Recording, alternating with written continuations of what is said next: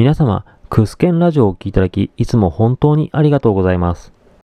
今回の話ですけども、いつもと違う感じで話をさせていただきます。いつもの場合ですと、お聞きをいただいている方であったり、患者様から質問とかテーマをいただきまして、それに沿って話をさせていただいているんですけども、今回は僕が話したい話をさせていただきます。内容としましては、災害と薬剤師というテーマで話をさせていただきます。また、今回は僕が体験したことなどを踏まえての話をさせていただきます。この災害というテーマ、僕が薬剤師を目指すことになったきっかけの一つということもありまして、非常に思い入れが強いテーマであります。テーマ的に興味が湧かないよという方もいらっしゃるかもしれません。ですが、もしもお聞きいただけたら僕は大変嬉しいです。また、この話は僕は似たような話をいろんなところでしてますので、聞いたことあるよという方ももしかしたらいらっしゃるかもしれませんが、今回僕のわがままにお付き合いいただければなと思っております。今回このテーマで話をする理由としましては、最近よく関東大震災から100年というニュースがやってるから、これも少しあるんですけども、主な理由としましては、先日僕の X、旧 Twitter ですけども、そちらの方で少し触れておりますが、名倉博則先生がお亡くなりになりました。名倉先生という方は薬剤師業界ではとても高名な先生です。薬剤師ではないよという方では、まあ、ご存知でない方も当然ながら多いと思われます。で、ご存知でない方のために、名倉先生のことを簡単にご紹介させていただきますと、有名なところとしては、日本在宅薬学会という薬剤師の在宅医療を考える学会のようなものがあります。薬局における在宅医療というのは、体に不調を抱えたいとか、高齢のためとか、体の自由が利かない患者様のご自宅へ薬剤師が伺いまして、支援をするという薬剤師の業務です。この在宅業務は、今の薬局業界において重要な柱でありまして、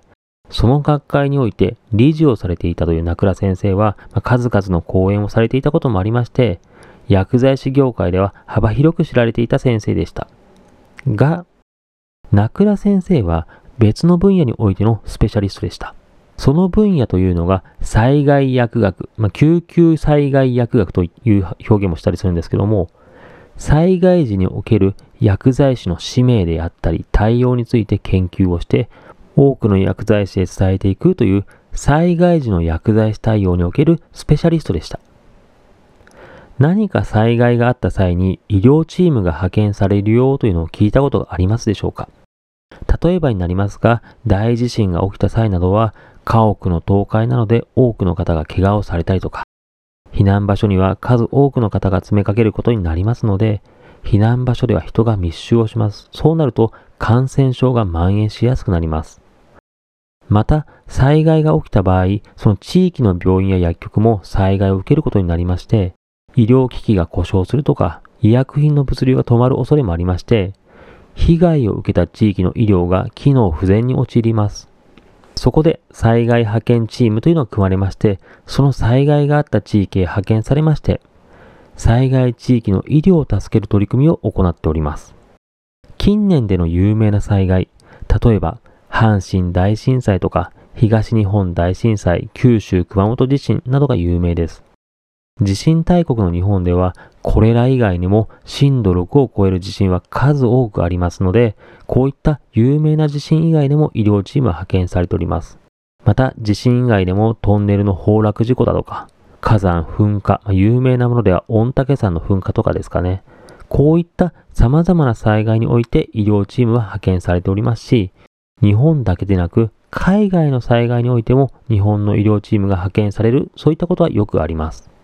本来であれば、この医療チーム、どこが主導であるか、まあ、例えば日本医師会であるとか、自衛隊の医療チームだとか、都道府県の医師会だとか、また全然違う団体など様々なものがありますが、今回そういった違いとかは割愛をさせていただきます。とにかくこういった災害時の派遣については、地震大国である日本の医療チーム派遣、これはとても熟練度も高く、迅速な対応をすることで有名であったりします。ただ、この災害派遣における医療チーム。ネットや本とかで災害派遣の医療チームについて調べたりするとすぐに出てくるんですけども、この医療チーム、どんな職種がいるのかと言いますと、医師や看護師、その他の医療職や事務職と明記されていることが多いんですけども、薬剤師と明記されることは少ないです。と言いますのも、災害派遣の場においては薬剤師は必要ないと言われておりました。薬剤師の仕事というものは患者様の相談に乗ってどういう薬がいいのかというのを、ま市販薬で紹介するとか、処方箋を受け取ってで患者様と話をしながら、処方箋に不備がなかったかな、薬足りないものないかな、残薬の調整必要かなとか、そういったのを考えながら、まあ、患者様に薬を渡して説明をしていく。こういったのが主な仕事と言われております。ですが、よく言う治療行為、例えば注射をするとか、怪我の手当てをするとか、こういうのは薬剤師にはできないとされておりまして、まあ、実際、学生時代にはそういった注射の主義とか、怪我をしている方への手当て、こういったのはまともな授業をしてないよ、受けてないよという薬剤師が多いのが現状です。で、災害の場面において、建物が倒壊しているとか、交通が止まっているよとか、そういった場面では物流が止まってしまいます。物流が止まることで市販薬とかまともに流通もしてないですし、そうなると市販薬の説明どころじゃないですよね。また、処方箋に沿って薬を渡すという行為にしても、これ、医師の指示があれば、薬剤師以外の人間が薬を渡してもいいというされております。今でもありますけども、院内処方という病院とかクリニックに受診をして、そのまま病院内で薬をもらうとか、近所にそういったクリニックとか病院ございませんかという。ああいったところでは薬剤師を配置しないというそういった病院もよくあります。まあ、そういったこともありまして、災害の場面でも医師が緊急で指示を出せば薬剤師以外の人間が薬を渡してもいいわけです。被災地のようにただでさえ混乱が起きやすい場面においては情報共有とかなるべくシンプルにした方がいいという場面がよくあります。なので少しでも必要ない職種とかはいらないと思われていることもあります。薬剤師って災害派遣の場においてはいらないんじゃないかと言われておりました。こういったことから災害時の医療チーム派遣に薬剤師の名前がないということはとても多かったりします。ですが、ある大きな地震をきっかけに薬剤師の必要性というのが高まることになりました。そのきっかけというのは阪神淡路大震災でした。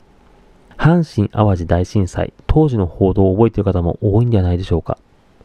関東大震災以来の大規模な震災だと言われまして、もう朝から夜までずっとニュースで持ちきりでした。当然ながらあれだけの災害ということで医療チームが派遣されました。そして日本各地からは様々な物資が送られ、その中には医薬品であるとか医療用の機器なども送られていたとのことでした。医療チームと物資が現地に到着しまして、医療行為を行っていこうとした際に大きな問題が生じました。医薬品はある。でも、その医薬品が何の薬かわからなかったという問題が生じました。どういうことだ？と言いますと、医師や看護師、薬剤師も大学生の時はそうなんですけども、みんな薬というものは成分の名前で勉強します。例えば、有名な薬で言えばロキソニンという薬。ロキソニンはあくまで商品の名前でありまして、成分の名前はロキソプロフェンナトリウムと言います。教科書にはロキソニンではなくて、ロキソプロフェンナトリウムという名前で書かれておりまして、それで勉強します。ですが、被災地に送られてきた物資は、商品名の方で送られてきます。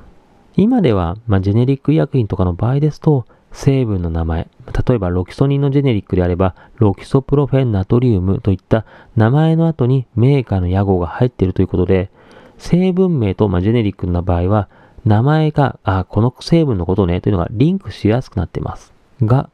当時はそんなルールは存在しないです。先発医薬品もジェネリック薬品も各メーカーがある程度の自由の中で名前を自分たちで付けてました。なので、成分名と商品名が似ても似つかない名前の薬というものがよくありました。ただ、ロキソニンとロキソプロフェンナトリウムとか、これはまだ似てるからいいんですけども、例えば、ボルタレンという痛み止めの成分名はジクロフェナクナトリウム。ブロプレスという血圧の薬の成分名はカンデサルタンといった風に全然違う名前の薬がよくあったりします。医師や看護師としても普段使っている薬であれば、ああ、この商品名はこの薬だというのはすぐに分かったりします。ですが、多くの医薬品が送られてきている中では、普段自分たちが使っている薬ばかりが送られてきているわけではないです。普段は使わないような薬もよく目にするという状況でした。そのため、成分名で勉強していた医師や看護師からすると、この商品名の薬って何の成分だというのをそこから調べる必要がありました。また、成分は分かった。でもこれ、普段使い慣れてない薬だ。でも、普段使い慣れてる薬がないから代わりに使わなきゃいけない。普段使ってる薬の代用になるので、どう使ったら普段の薬の代わりになるんだ副作用の違いは何だ？強さはどうだ？といった、そういったことを調べる必要性が出てきました。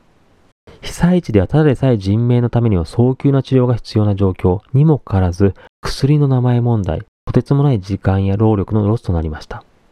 そして、ここで薬剤師会が要請を受けて、被災地へ薬剤師の正式派遣が行われました。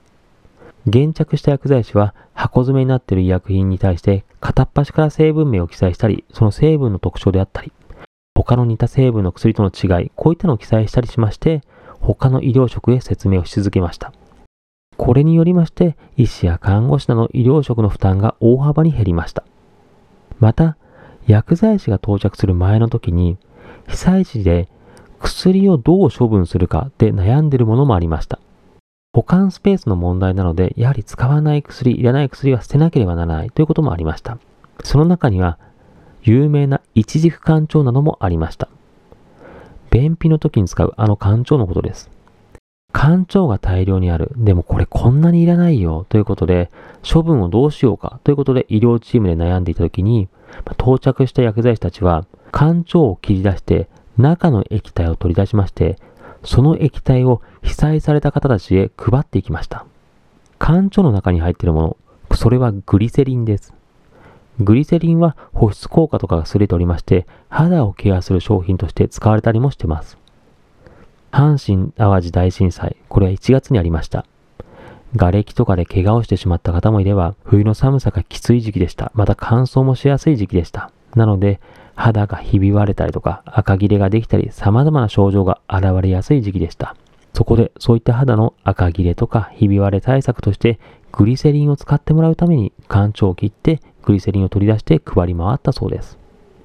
こういったことが他の医療職から、ああ、薬剤師ってやっぱり被災地で重要なんだな、ということで薬剤師は見直されたと言われております。で、この阪神淡路大震災のエピソードですけども、これ、僕は薬剤師の方から聞いたのではなくて、僕が中学生の時に塾の先生から聞いたものです。当時、僕は親の勧めもありまして、薬剤師をなんとなくですけども目指しておりました。ただ、目指そうと思っても、あくまで手堅い職業だとか、まあ、国家資格があるので食いっぱぐれはしないよなという感じで目指しておりました。が、このエピソードを聞きまして、薬剤師って人の役に立つ素晴らしい職業だなと思いまして、改めて薬剤師を目指していこうと思いました。まあ、その後、薬剤師の現実とかも大学で学びまして、理想と現実の差に打ちのめされて、鬱になったり時期もありましたが、僕にとって震災での薬剤師派遣というのは、今でも特別なもの、そういった風に心に残っておりました。その後、社会人1年目に東日本大震災がありました。当時、僕はある企業の山口県岩国市の店舗で勤務しておりました。実家は関東ということもありまして、物資を送ったりとか、定期的に実家に帰って家族の様子を見たりはしました。が、自分としては地震が起きた時でも全く揺れとかを感じない場所にいたので、なんとなくやっぱり被災地というのがわからない状況でした。ですが、まあ、昔聞いたエピソードもありまして、薬剤師としての災害派遣に興味がありましたので、被災地へ行こうとは試みました。が、大規模な地震、とんでもない混乱が予想される被災地には、熟練した医療従事者が求められました。薬剤師1年目の人間では役に立たない荷物になるだけだということで、会社としての災害派遣チームにも選ばれなかったですし、薬剤師会での災害派遣要員にもなれませんでした。その後、5年の月日が流れました。2016年4月14日、この日にある地震が起きました。熊本大震災です。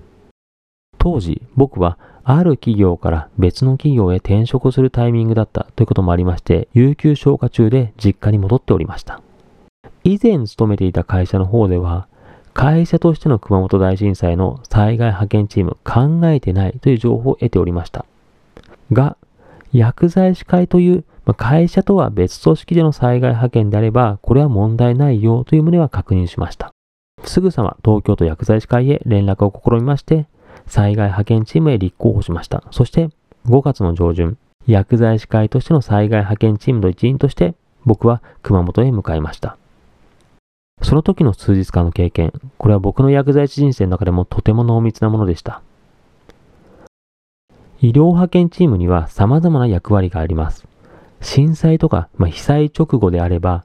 負傷者の救護活動、これがメインですし、救急活動には熟練した人員が派遣されます。そして、僕らのように震災後3週間くらい経ってるチームでは、救護活動とかの割合は減っていきます。では何が必要なのかとなると、いかに地域の医療機関のネットワークを震災より前の状態に戻すのか。言ってしまえば、復興への前がかりをどう作っていくのかが主な仕事でした。この復興という話で、実は大事になってくるんですけども、少しお金の話をさせていただきます。被災をされた方で、怪我をしたから痛み止めが欲しいとか、夜眠れないから睡眠薬が欲しいとか、薬が必要になる場面はとても多いです。また、もともと血圧の薬を飲んでいる方が被災して家に帰れない間に薬が切れてしまう。こういったこともよくあります。こういった場合、派遣されている医師の診察を受けまして、処方箋が発行されます。そして、派遣されている薬剤師が薬をお渡しするこういった診察とか薬のような医療行為を受けることができますし、この時の費用というのは全て公費、国や都道府県が負担をします。で、ここで重要なのは、この医療チームでの診察した行為とか、薬を渡す行為によって発生する報酬、よく言う診療報酬ですけども、まあ、ざっくり言えば診察代とか薬代ですね。これ発生した分ってどこがもらえるの？と言いますと、発生した分は日本医師会とか日本薬剤師会など派遣された組織がもらっていきます。まあ、人を派遣してるんだからそういった報酬をもらうの当然だろうというのは、まあそりゃそうだなというのはなります。ですが、震災からある程度時間が経ってきて落ち着いてきた状況、こうなってくると、可能な限りですけども、僕らのような薬剤師会ではなくて、地域の薬局とか、そういったところで薬をもらってほしくなります。なぜならば、地域の薬局の方が被災された方に対して薬を渡す。